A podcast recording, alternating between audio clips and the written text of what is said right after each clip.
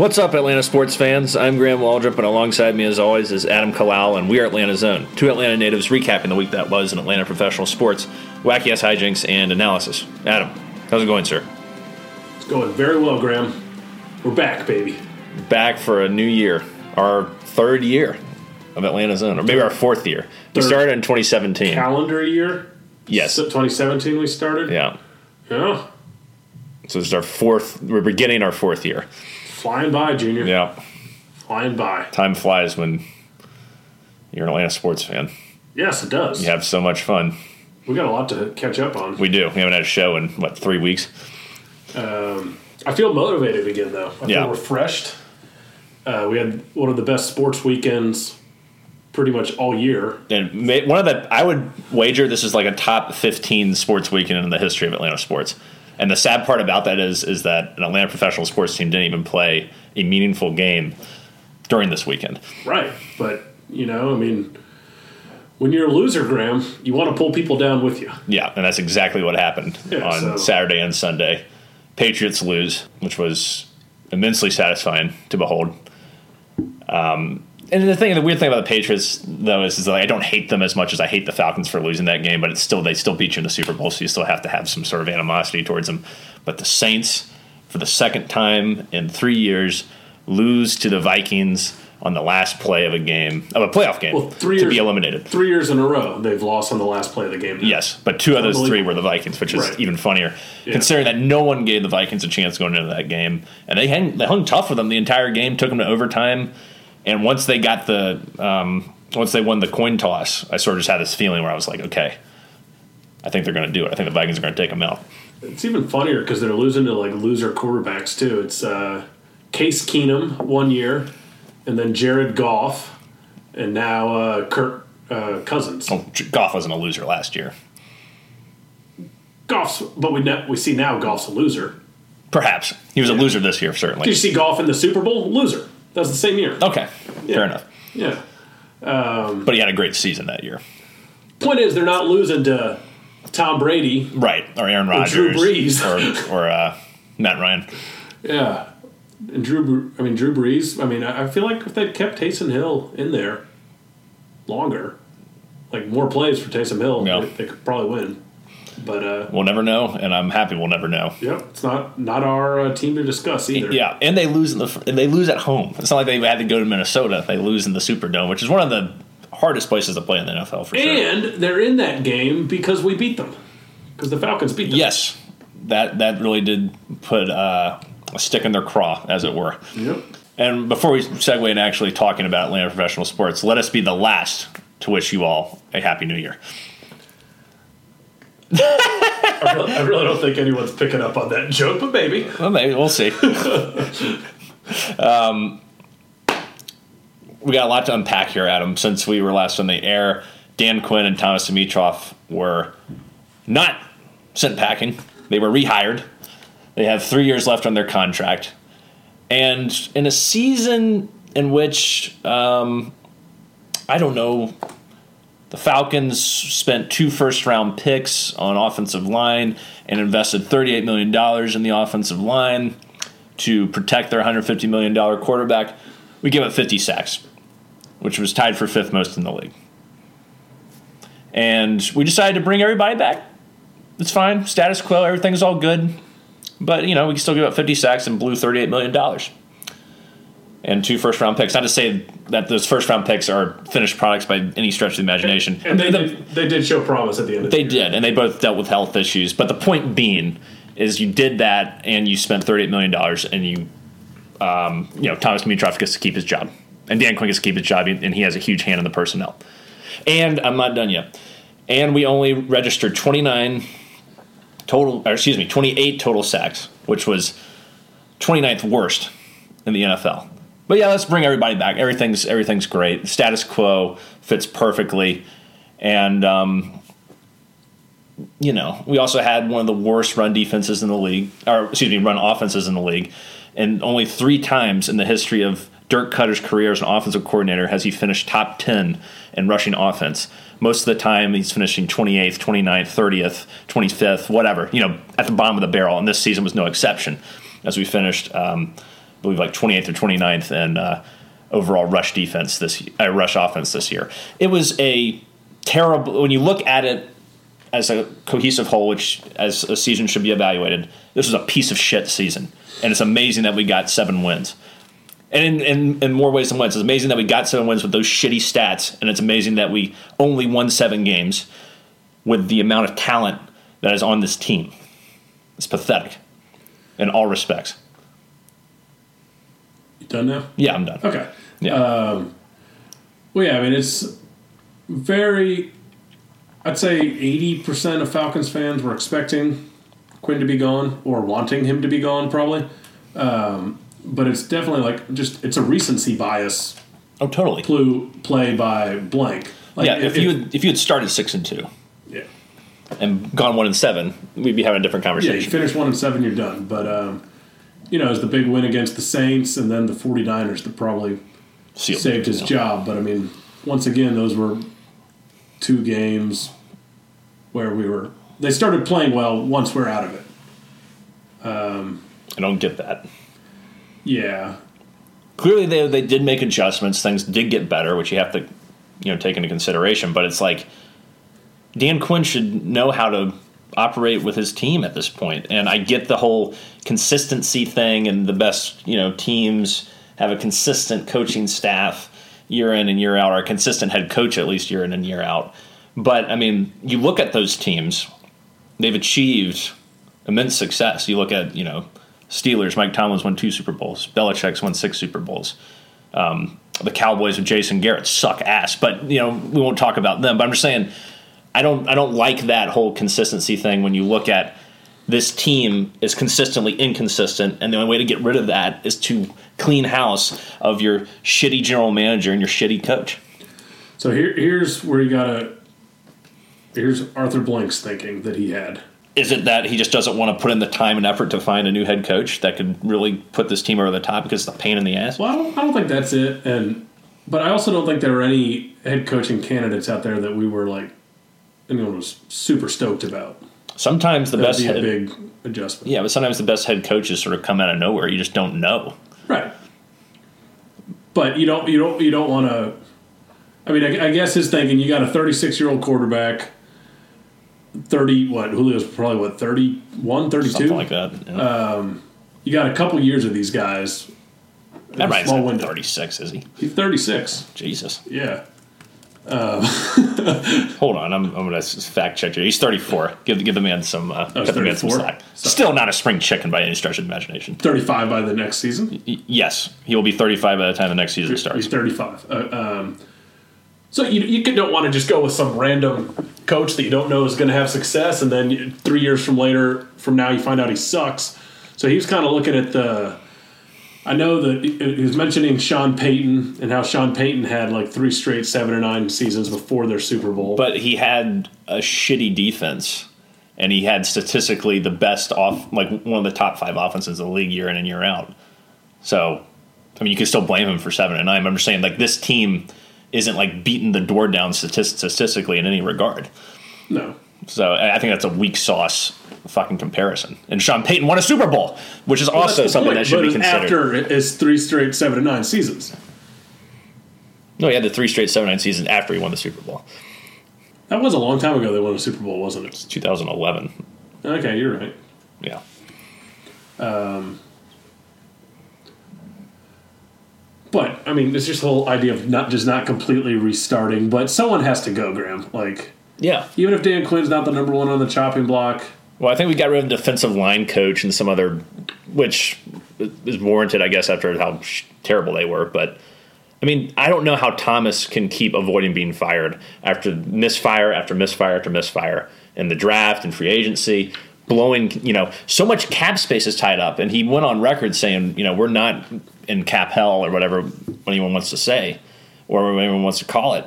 But you're going to have to release a significant amount of players in order to free up money to sign your incoming draft class and and much more, and then pursue folks in free agency at a cheaper rate. I mean, you have a lot of tough decisions in terms of just cutting bait on guys like Freeman, who I think we- should have traded. But you got to cut bait on him. You got to cut bait on De'Vondre Campbell. You're going to start you know, especially with Campbell, he really picked up his game the second half of the season. I don't foresee us resigning them. We're probably going to blow a bunch of money on resigning Austin Hooper. When, as much as I love Hoop, for the better, do it. betterment of the team, we should not we should not do it. I mean, And really, just looking at this past season, because Quinn's got the argument that the players clearly endorse him. They did play hard for him at the end. and they found their identity by week 15, as as Dan Quinn went on record saying, which is just that alone should make you be fired. I mean, good God. Yeah, I mean, to give Dan credit, I mean, him making those adjustments, swallowing his pride, saying he can't do the defensive coordinator thing. I mean, that's something you want to see out of a head coach, at least that they don't. They're willing to make adjustments and aren't just stubborn.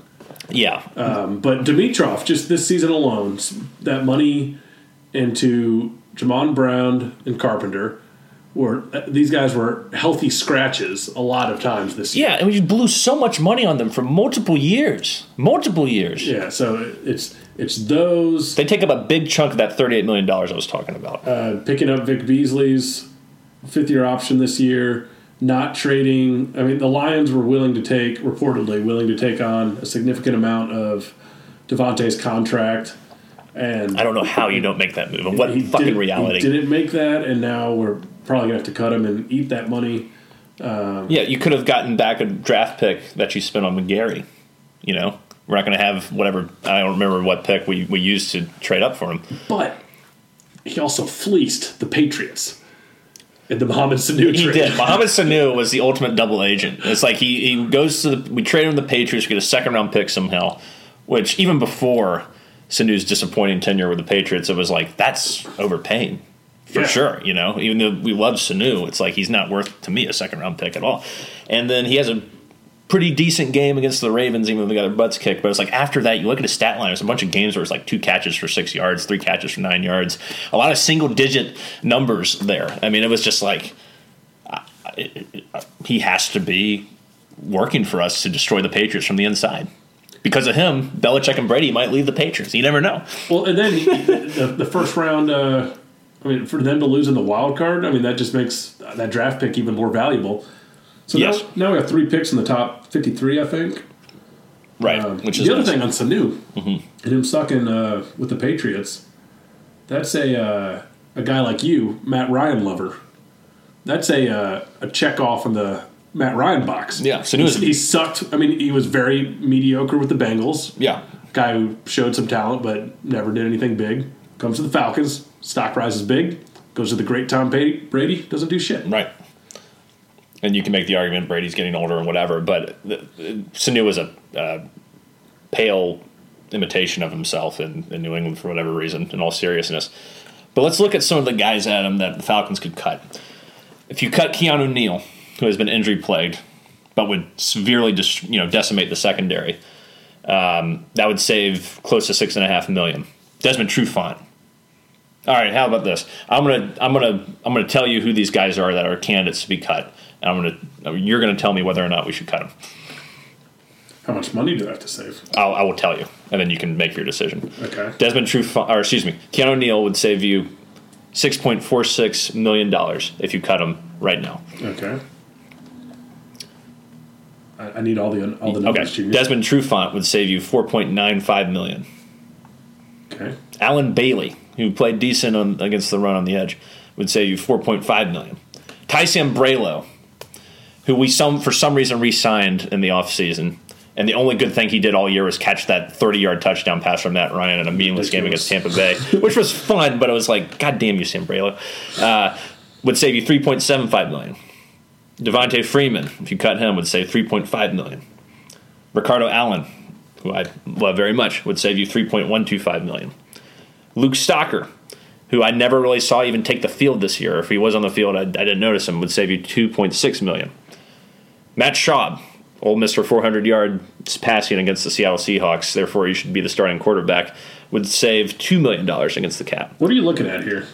This is uh, You, you sure these are? these are real numbers. Don't some of these guys have like guaranteed contracts for beyond this year? They do, but still, you cut them now, you save. Uh, you still save money. Eating the rest of the money. Right, and so then Takk McKinley, if you cut him, would save 1.2 million against the cap. Alex Mack which is almost unfathomable to think of. But we'll just bring it up just for the sake of it. Would save you eight million against the cap. Eight. Yeah. Okay. Um, So Keanu Neal, given his injury history, s- would save you the second most uh, amount of money in that whole list of guys. ooh, that's tough, Graham. I'm. Uh, how much money do I need to, to save here for draft picks? Well, I don't know where the cap situation is, but it's it's pretty tight. And right now, you with the cap where it is, it would be damn near impo- if you don't do anything, it'd be almost it'd be damn near impossible to sign your incoming All right, draft well, class. I'm more inclined to say goodbye to um, Trufant Okay, than Neal. I would agree with that. I think, especially with the way Sheffield and Oliver played in the second half of the season, they were pretty outstanding Yeah. against solid um, personnel for the most part. I mean, they, they did they did a, a really good job. So I, I would agree with that. Uh, you know, I'm all about getting rid of Devonta. Yep. So so far you've saved, um, I don't know, like eight, eight, eight-ish, nine-ish million dollars. Yeah, eight and a half. Um, yeah, Luke Stocker, he's definitely gone. Yep. Shelby's gone. So that's twelve-ish, thirteen-ish. I feel like we need Sambrailo for depth, Graham. He's he's a walking corpse of a of an NFL We always player. have to have him playing. we don't. Think about he he was better than Jamon Brown or Carpenter. The only reason he was better is because he actually played. Well, I'm sure there's a reason he's playing over them. Well, that's a good point. I mean, this, this guy, I can't even keep Carpenter and Brown apart. I, I just knew that that they both underperformed, and one of them was injured every once in a while. But yeah, okay. Yeah. So you want to keep you want to keep Sambrailo. well, Would you ever eh, like three years ago? Would you have imagined if I said you can cut Ty Sambrailo or you can cut Devonta Freeman, and you would make the decision to cut Devonta Freeman? Would you ever think that would be an That's a actual? good point. I mean- okay, Ty Sambrailo's gone. We could get like a sixth round uh, tackle to replace him. There you go. Okay, that, that's what I'm cutting. So you're cutting Sambrailo, Devonta, Trufant, Stocker Schaub. Yeah. Okay, I think that's a pretty. I mean, I- I wouldn't disagree with that. Bailey kind of holds some consideration just because it would save four and a half million. But I just feel like we need all the line depth we can get. I agree, especially the fact that you're hopefully not going to resign Vic Beasley, even though he did pick it up in the second half of the season. He was like an embodiment of the Falcons' second half. He started to play a lot better. He finished with eight sacks, which is very respectable. But where were you in the first half? You were nothing. Right. Yeah, that that stat line is so misleading for anyone who's watched the Falcons. Like, Yeah. he, he's going to be one of those guys. Who was that guy we got from the Vikings like ten years ago? Oh yeah, I know you're talking about. I can't remember his name off the top of my head. like he comes out, he had like nine sacks the year before, and it was like, oh, this is the guy who's going to be on the other side of, of John Abraham. John Abraham. Yeah. And um, yeah, I, I bet it was just like a Vic Beasley situation. It was like he get he gets some sacks, but it's just like Ray Edwards. Ray Edwards. God, he sucked for us, man. I was so hyped when we got him. yeah, probably because he saw the stat line. Yeah, I didn't really know who he was until we got him. So that, And uh, he went on to have a, a decent professional boxing career. Adam, twelve wins, one loss, and one draw. Well, After he uh, decided to hang up the cleats, which was shortly after being released from the Falcons, um, the Minnesota Casino, at, at, oh, not the Minnesota Casino, a Minnesota Casino, uh, had a professional bout against uh, Keenan Goodberger Hickman, and the rest is history. right, right. I did not know that, Graham. Yeah. appreciate, appreciate that little tidbit. Oh, absolutely. But the point is, I don't know if Vic's got a boxing career in his future or not. But um, I feel like he's going to be that guy to a team where, I don't know, like the Jaguars are going to sign him and they're going to give him $10 million, be all stoked to have a guy who had eight sacks coming in, the big edge rusher. And uh, we're gonna be- Jacksonville. we're going to be like, we know, we know something else, something you guys don't know. yeah. So for the Falcons, Well, that'd be a great place for him. yeah, for the South, for, for the Falcons in uh, 25 games, he had three and a half sacks, and all of those sacks came in 2011. Oh, we're on Ray Edwards again. Yeah, just saying how shitty he was. Yeah. Well, Vic's a better player than him. I would, I would think so. Yeah. But I don't know. Who cares? Vic needs to go regardless. Like if you if you re-sign Vic Beasley, then you have truly gone insane. How, how much? Well, no, Not you, but no. Thomas. Uh, You're gonna have to give him a big deal. Well, I'm saying, how much money would you bring Vic Beasley back for? You couldn't. You'd have to. You, you could have put a gun to my head to bring Vic Beasley back. You might as well just pull the fucking trigger because I'm not doing it. Four million dollars? You're not bringing back Vic Beasley? No, I'm finding a replacement. I know who he is. I've watched him play. Four million dollars. No. I can use that four million dollars split up between two guys who will equal his production. Maybe Maybe Okay. not. That would be my stance on two million dollars. Give me one million dollars and I'll do it. One point five. Three. One point three. That's what I'm trying to say. Okay. Yeah, That's as high as we want to go. One year deal for one point three million dollars. I'd, I'd do that all day. He's probably he's probably gonna get about ten somewhere. He might get more. Than, I mean, he was paid twelve million dollars this year. That's just crazy. Um, but yeah, I, I am not optimistic at all about this this this outlook for the Falcons. I you know Raheem Morris was moved to defensive coordinator. Jeff Ulbrich, That's a good move. yeah, yeah, for what you're doing, yeah, for where you are right now, yeah, it's a good move. Jeff Ulbrich, who called first and second down on defense uh, as a defensive coordinator after Dan Quinn relieved himself of his defensive play calling duties, is now the assistant head coach. I think those promotions are well earned, and I think those guys more than anyone are the reason that Dan Quinn has been brought back. I mean, without making those moves and those guys performing as well as they did in those roles that they had, we're not having this conversation right now. I was listening to uh, the Falcoholic today, and they were having. I mean, they were just as upset as you are, um, but they were talking about how a lot of people compare, like to compare Dan Quinn to Mike Smith, and how a couple years of mediocrity for Mike Smith wasn't acceptable. Where Right. we're kind of saying that it is for Dan Quinn, but the big difference between Dan Quinn and Mike Smith is success in the playoffs. True. He has won more in the playoffs. Smitty had one win. In the One win in whatever it was five or six years. Yeah, Dan so- Quinn has three. Should have had a. If Dan Quinn had won the Super Bowl, I'd be willing to give him a much longer leash. But at this point, I can't do it. Um, but I'm not the owner. I, I just hope we're not sitting here next year having this exact same discussion. I think we will be. Because I, I really thought, like, it's playoff or bust this year, Yeah. Dan Quinn. Yeah. And that's what it Once, should have once you fire your offensive coordinator, your defensive coordinator, make yourself defensive coordinator, fire your special teams coach. That's it's on you now. Right. And and you and you failed as as as as hard as anyone can fail when you inserted yourself into the defensive coordinator role. No one knew what the hell they were doing. Yeah. And then you bring in all these other guys. You bring in Ulbrich, and you decide to move Raheem Morris, who was a wide receivers coach, back to defense, which is a strong suit, and then everything takes off. That makes you look even worse. So why are we bringing you back? It's just, it's just incredible to me. Well, it makes him look. Smart for realizing he's an idiot, but but that's the thing. It's like how much did that have to do with him once we actually had success, other than putting those guys in those positions?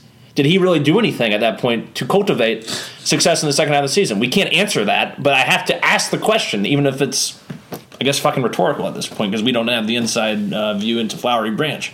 Well, you know what they say, Graham? A good manager just puts uh, knows who to put in the right place and get out of their way. I wish he would have known that uh, in August. God damn it. Yep. I could say this. I will say this. Dan Quinn, at the very least, was willing to acknowledge that he screwed up. He made moves. The Falcons were a lot better once he made the moves. So I can't take that away from him. What has Thomas Dimitroff done to retain his position? The the Sanu trade. That's it. I mean, he's lasted how many regimes now? He's been he, he was brought in with Mike Smith. So this is his second regime, technically.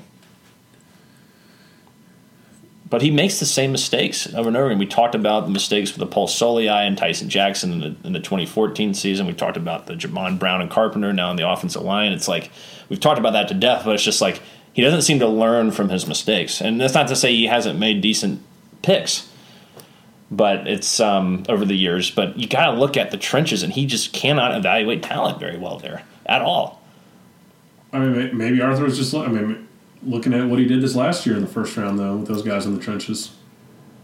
And it's hard to totally evaluate that because those guys haven't had full seasons, but they, they were able to hold up a little bit more. But at the same time, I mean, Matt Ryan was sacked six times or something like that in that Tampa Bay game. He was getting accosted. Yeah.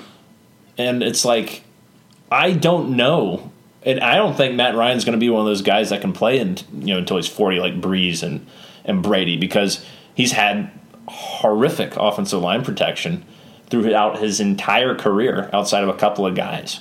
You know, the early on, early the early years when we had Michael Turner and we had those nasty bastards like Harvey Dahl and, and mm-hmm. company running point. It was like that was a decent offensive line, but it feels like ever since we lost Todd McClure, Like um, Super Bowl year, we had a good line. Super Bowl year we did have a good line, but it just feels like that's very much an anomaly. It's never like we ever have a really cohesive. And building a line is not e- an easy thing to do, but I'm just saying it just seems like more often than not, we always are talking about Matt Ryan taking a pounding each year, and he was sacked 50 times this year, which is the most he's ever been sacked in a season at his, his age 34 season, his 12th season in the NFL. I mean, he can't take this anymore. For the love of God. At least he's a. At least they got something to like build off of this year. We're not starting from scratch on the line like we were last year. That's true. And you got Mack possibly in his last year yeah, retirement. You hope he can hold up. yeah. Um, the two rookies, Jake Matthews. So you just need to find another, what, another tackle? No, another guard. another guard since you're two guards you spent so much money on collected like eight years and I don't even want to know how much money it was suck There's a lot of money. yeah. And let's talk about the last thing I want to talk about the Falcons. The retention of Dirk Koetter. I don't get that either. I guess it's again continuity. But it's not like the Falcons really did that well offensively this year. They weren't trash but they weren't I mean we were trash Where, running the where, ball. where were we ranked offensively? Felt like our offense was decent. I think the rushing offense being as piss poor as it was is because we were behind in so many games. Well, it's also retaining a running back who shouldn't be in the game. Um, so we had the number three ranked passing offense, averaged 294.6 yards per game through the air. I think a lot of that's inflated because, as you mentioned, Well, like we were down a lot, score- and we didn't have a good running game. Scoring offense. Like scoring, where do we rank? We ranked 13, 13th overall, 23.8 points a game, Average. which it shouldn't be considering you got Matt Ryan and Julio Jones on the same team.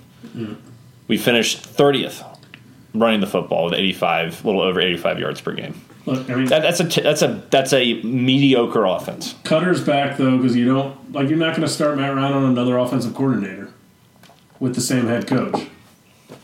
I mean, That'd be his fourth coordinator under the same head coach. it just speaks to a larger issue of of um, outside. You know, that's another thing. It's just like Quinn over the years, just like Shanahan had that first really bad year, and then he was you know the hottest thing since sliced bread, and we had an all, time historic season, and then.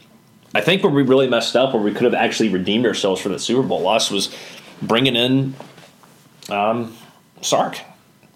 Sark struggled. I mean, we, it was better that second year, but once again, it was like, why are you going to bring in a, in- into a, uh, a, a bring a guy into a team that's in win now mode who was, you know, one choke job away from winning a Super Bowl, bringing in a guy who's never called a down in the NFL. It's just a baffling, horrific decision. Yeah, that would have been a better spot for a Koetter type.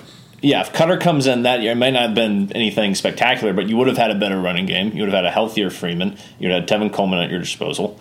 I just keep looking at all the ways Dan Quinn screwed up, and it just those, those deficiencies tower over any successes he's ever had, cumulatively over the years. Let me ask you this, Graham. We got Dirk Koetter, Yeah, we got Dan Quinn, Hmm. and we got Thomas Dimitroff. yes. You're in Arthur Blank's office. Who am I? You're you, Okay, but Arthur's a big user to the Atlanta Zone podcast. I, I can't imagine how he could be after we just shit on his team every week. But go on. And he's like, you know what? This guy gets it. This Graham Waldrop oh, guy, Okay, yeah. he knows how to run a football organization. I want his opinion. I'm going to give him the power to make a decision. He thinks it's so fucking easy sitting on the other side of his mic. Yeah, arm, armchair owner, Yeah. coach, Yeah. etc. If I could do it, that's what you do. It's unacceptable. so he's heard all that, Graham. Okay. So you, you're sitting down in front of those three guys Thomas, Dan, Dirk. You get to fire one and one only. Dirk. Oh well, I don't know. I gotta take that back. That's tough. Ah, now you know how Arthur feels.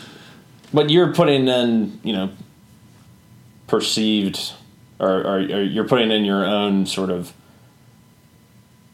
You're putting me in a hypothetical where I have to choose. I would have wiped the floor with all of them. But if I only had to pick one, I might pick Thomas for the sake of the the present and the future of the organization because I don't think you can evaluate offensive or defensive line talent worth a flip. Right. And if you had a better offensive line, maybe Koetter's run game wouldn't be as shit. But Cutter also, just as I mentioned, historically sucks trying to establish the running game um, as a coordinator. But I would rather, if you put a gun to my head, I would I would pick Thomas. Thomas has more lives than 500 cats put together, and I don't understand how that is. Thomas is my guy. I, I agree with you, Graham. Yeah, it's pretty baffling that he's back. Yeah. Well, we'll see how this all shakes out. The Falcons have the 16th overall pick in this year's NFL draft. And uh, I'm sure we'll spend it on a receiver because we need help in that area. Yeah. Was that on the podcast that I went on about how baffling it is that we drafted Calvin Ridley? Yes, we talked about that. Okay. I mean, I love Calvin. I think he's played well, but we've seen with just Julio, it's fine. You could plug in Russell Gage. Russell Gage really came on down the stretch. He was not worth a first round pick considering all the other needs that Team. we had at that point. It was a luxury. Yeah. That's why Thomas. It's just another reason, another strike against him. The worst thing that I can think that can happen is that this just this this keeps happening every year, and we become the the new Cowboys, where the Cowboys kept bringing back Jason Garrett, even though it'd be mediocre season after mediocre season. Maybe you get in the playoffs once, but you wouldn't do anything. Um, that's that's my worst fear. Do you think he's more of a Jason Garrett or a Marvin Lewis? I think. Oh, Dan. Yeah. I would say more of a Garrett because I think he's probably better coached than both of them because he's actually had postseason success. But I would, I would lean more if I had to make the you know tie him to a guy, I'd tie him more to Garrett, I guess. Because Marvin Lewis, I mean, I don't even know if Garrett ever won the postseason. Honestly, I have no freaking idea. But yeah, I mean, Marvin Lewis had like 15 lives. Yes, he survived for a long time. Yeah. Went through like three or four different quarterbacks. Ugh. Well, the show will only get more depressing if we talk about the Hawks.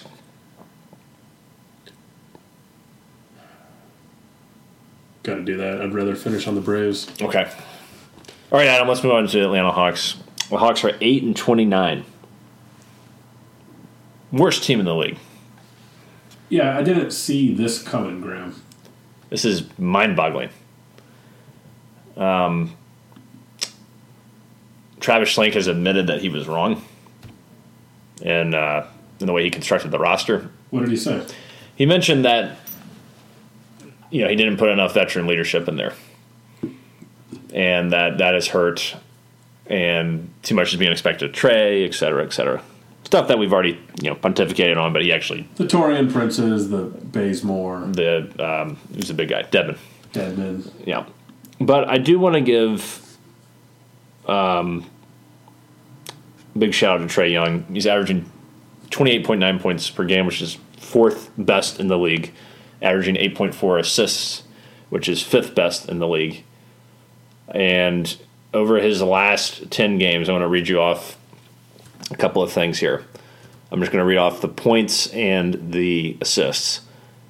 All right, 23 and 8, 30 and 7, 42 and 8, 30 and 8, 47 and 6, 30 and 11, 12 and 2, 28 and 10, 41 and 8, 29 and 12. I mean, this guy's playing out of his mind. He's doing everything he can. Can I read you some numbers as well? Yes. 38, 10, and 11. Oh, I know who this is. 39, 10, and 12. 31, 7, and 13. 35, 7, and 10. 19, 7, 4. Who's that? That's Luka Doncic. Yeah. He already has like 10 triple doubles this What year. What the hell? Did we make a mistake, Graham? Well, here's the thing, and I'm kind of getting tired of people make. I mean, the comparison is inevitable because we traded Luka for Trae, pretty much, and you know for an additional lottery pick. But it's not like Trae Young's a scrub No, he's not. at all. But would you, you know, so it's not like we picked Marvin Williams over Chris Paul over again. No. Thank God. But, you know, coming out, I mean, I think we both said Luka, you know, profiles to be a better player because of his his height. But what if it's like And not just his height, but just, just in terms of the overall package of basketball. He can shoot the three, he can pass really well, and he can rebound. Trae can't play defense. He can shoot the three. He can't really rebound, and he has amazing court vision. Is he a great player? I would say at this point he's one of the stars of the league. But Luka is in LeBron air right now, and the way he's playing. I, th- I think the comparison's like uh, we drafted Joe Johnson, could have drafted Kobe, something like I wouldn't even say that. But like, is in the difference in. So you think Trae Trae's a higher skill set than a Joe Johnson? Yes, because he can not only can he Higher shoot, star. not only can he shoot, but he has an incredible passing ability. Which Joe Johnson, he was called ISO Joe for a reason. Trae does take a lot of shots, but he kind of has to Yeah. because of how terrible the team is, and the comparison will keep happening for as long as these guys keep playing. I, I, I try to just like ignore yeah, the I mean, Mavericks box scores and it's hard. It's hard to though. The Sports Center throws on your face every day that you know. Luka Doncic has another triple double, and it's only January third, and he's got ten on the year or whatever already. Yeah. It's like Jesus Christ. no. And Trae's doing his part. He, I, hopefully, he'll be an All Star this year. He's been invited to be in the three point competition. These are the things we have to care about now, Graham. It's pathetic. I mean, I, we keep saying I think we'll see some better basketball now that the the big three are. No, I don't think so. You throw that one out the window. I mean, you look at it since December. well, no, we've been No, no, no. Listen, listen. look at it. Since December second, we've only won three games. So that tells you everything you need to know. Well, that's improvement. We we uh we've been closer in games. Yeah, I mean, great. That's huge for us, Graham. It's just sad, man. This team coming on. I mean, maybe we were mistaken in, our, our, in setting our expectations uh, Oh, incorrectly. big time. But well, well, like I mean, like we said though, like I guess those veteran pieces meant so much more than we realized. We thought the young guys were ready. It was too early. yeah, Not to mention the John Collins thing. I mean, since since John has come back, he's had like two amazing games against the the Cavaliers and the Bulls, where he had twenty seven and ten and thirty four and eight. And you know he's still getting his points and his rebound. He's still a double double threat, but it hasn't been like. And it's like we said, right? Um, we shouldn't expect John Collins coming back to be like the end all be all because he's not. You know, it's not like we're getting LeBron or something. I, can't, I, hate, I hate to keep saying we're getting, you know, comparing everybody to LeBron, but you know, it's not like we're getting a stud to come in here and, and save our souls, you know, from damnation, which is what this season is. Right, and I'll, I'll be honest, Graham. I haven't been watching a ton of the Hawks basketball this year. I haven't had, I haven't watched as many games as I, uh, I was watching a lot, and then around early to mid December, I started to check out a little bit. I mean, look at 136, 102, 143, 120, like 122, 112. I can't watch that basketball, Graham. No, it's ugly. Where the hell's the defense? For from a defensive minded coach. I don't know at this point. I feel like the way the Hawks locker room, at least the way it's talked about, kind of reminds me of a a, a workplace where everyone's just just sort of has had it, and they're not in a good place from a morale standpoint, and they're doing. They're still going to work hard. They're still going to do what they need to do, but they're not going to do it at a high enough level because the morale has just been lost. And I think we're going to see this for the rest of the year. I don't see us winning more than 15, 16 games. Um, yeah, And- we'll pull a classic Atlanta sports and really pick it up so we, about four teams end up worse than us. But maybe, but I mean, Get the sixth or seventh pick. sure. But regardless, this season has been a, a big disappointment for, for Tony Ressler, for Travis Schlenk, for Lloyd Pierce. Um, it's been a misfire. It's been a misfire. We expected, you know, I don't think it was unrealistic to to. Um, well, you know what? It was unrealistic to expect it because we didn't, you know, we took away the components that worked so well for the second half of the year. With with the Bazemores and the Dedmons helping out the the, the Trey Youngs and the John Collinses, and we, we you know Vince Carter can only do so much. He's just one guy Yep. who's on his way out, and um, you know, it's it's not gonna. You can't fill the void of, of three or four other players from a leadership standpoint, and and once Collins went went out, it was kind of like everything just went to shit, and it's impossible to recover from as bad of a start as as, as we've had. Even when he came back, uh, the proof is in the pudding. Since he's come back, we've won like like two games or something like that. I mean, It is what it is, Graham. excuse me, one game. We've won one game since he's come back. That's wait since John Collins has come back. Yeah, we've only won one, game. That's not true. It is true. I'm looking at it right now against the Magic. We we also beat Indiana. Oh, he didn't play in that game for whatever reason. I can't remember why. Mm-hmm. So it's even worse. Well, It is what it is. It's a lost season. this isn't something to be too depressed about. No, We've got plenty of things it's I not the want end to of be the world. depressed about, but a, a rebuilding season going Yeah. as planned isn't one of them. But um, What do you think the about? Schlenk needs to make, do something though. Well, let's talk about the rumors about Andre Drummond. I totally, I'd almost forgotten about that. It came out uh, either last week or earlier, yeah, it was last week, I believe, where it was rumored that, or it wasn't even rumored, it was confirmed that the Hawks and the Pistons were talking about trading, um, or, or excuse me. So it came out last week that the Hawks and the Pistons were engaging in trade negotiations for Andre Drummond to come to the Hawks.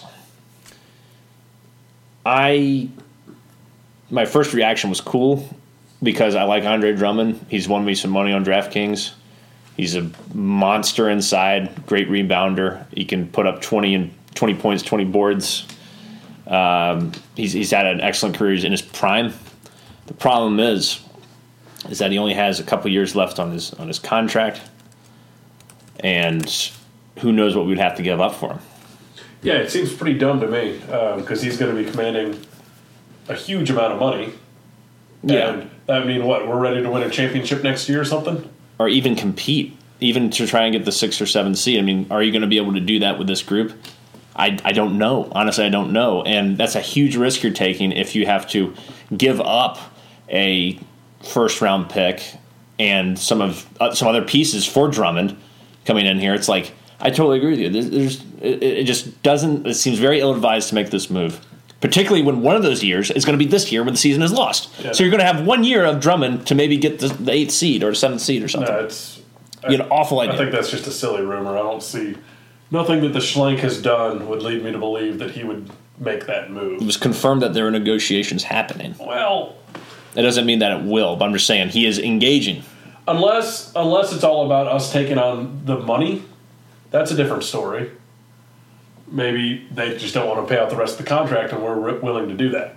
But you can't give up a first round pick for that. No, you're not. That's the. I mean, you're giving up lesser assets if that's the case. Yeah. Um, What are the Pistons like this year? Mm, They're very good. I don't think they're in the, the playoff hunt.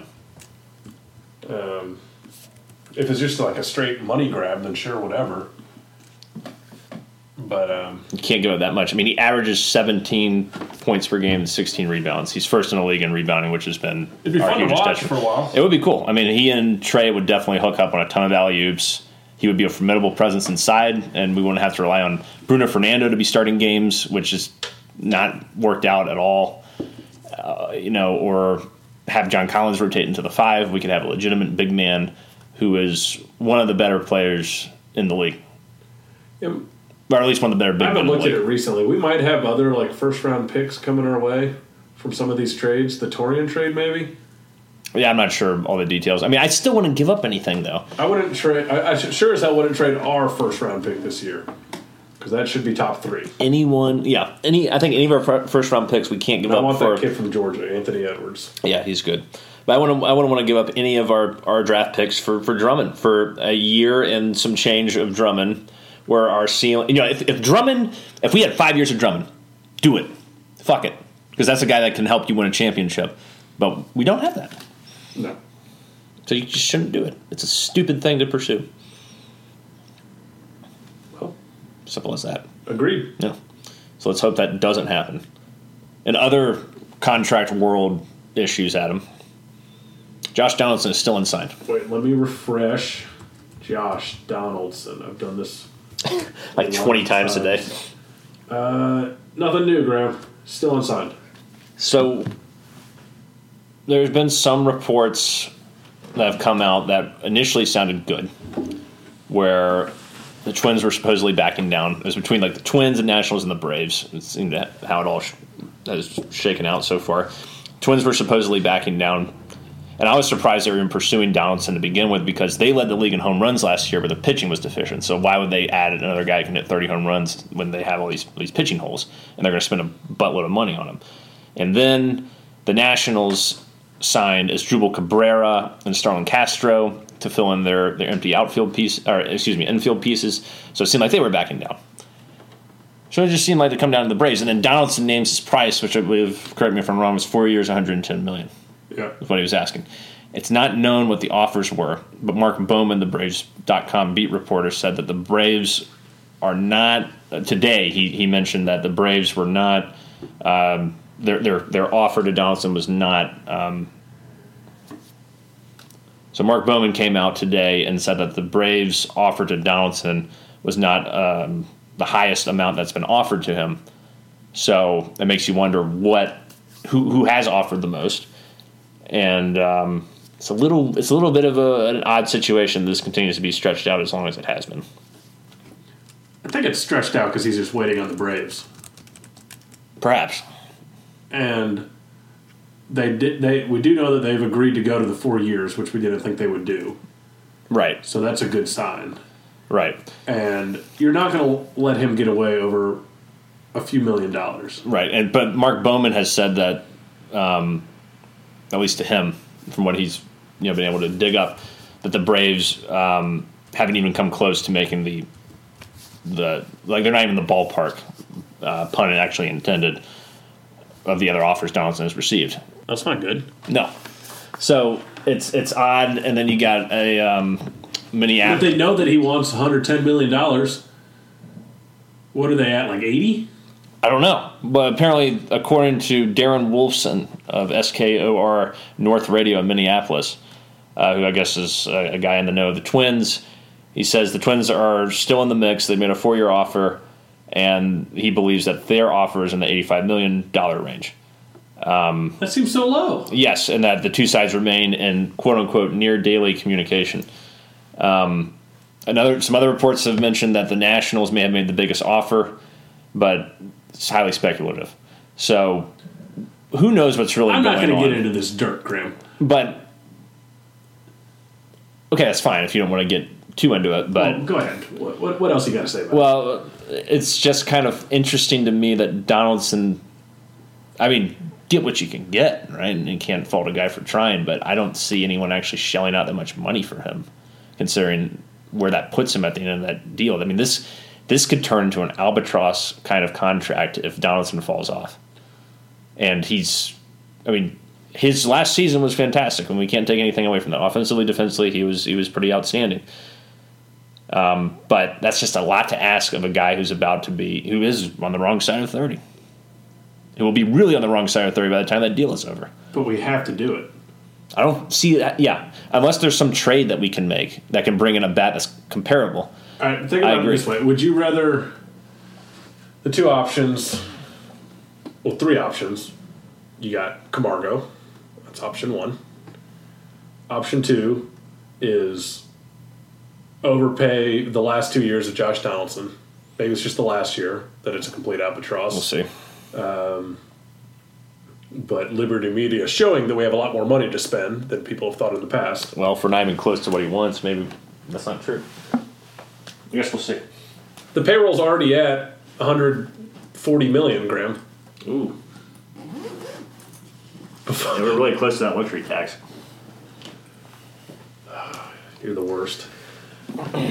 Don't blame me blame uh, blame uh, atlanta sports What do you, what do you, what am I? Oh, for your pessimism? yeah I, I, How can you be optimistic about anything, Adam? Anything in your life when you're a I fan of saw all these some. teams? I saw somewhere where like we're gonna have like the third highest payroll of the major leagues, and you're still not gonna Get be the fuck out of here. That's not true. Yeah, if we sign Donaldson.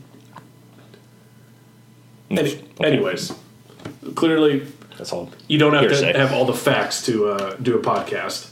No, um, you don't. So you, so you can say whatever the hell we want. Exactly. You got Camargo. You, you paid for Donaldson. You're trying to win now while you can. This is when you mm-hmm. want to win. Yes. You got Acuna for cheap. You got Ozzie for cheap. You got Freddie still. You can afford to overpay for Donaldson. Mm. Or you trade two of your top five prospects for like a year and a half of Arenado.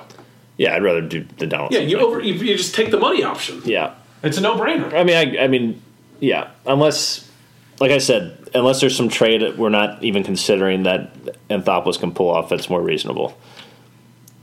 Um, but I don't know what the hell that is. Arenado is the only like the Kris Bryant was the other one thrown out there for a trade. Yeah, Donaldson's a better player than Kris Bryant. yeah. I would- Arenado's the only guy out there that's better than Donaldson. well, I mean, I, I don't know if Donaldson's a better player. Than, he had a better season than Kris Bryant last year. The problem with with Bryant is that he's only got like a year left, and then he'll he'll, he'll hit free agency. So it's like those two guys, if you want to trade for them, are not going to work. I'm just trying to think of like someone else, but no one really comes to mind of who- of who could who Pay- could just pay the money you got to.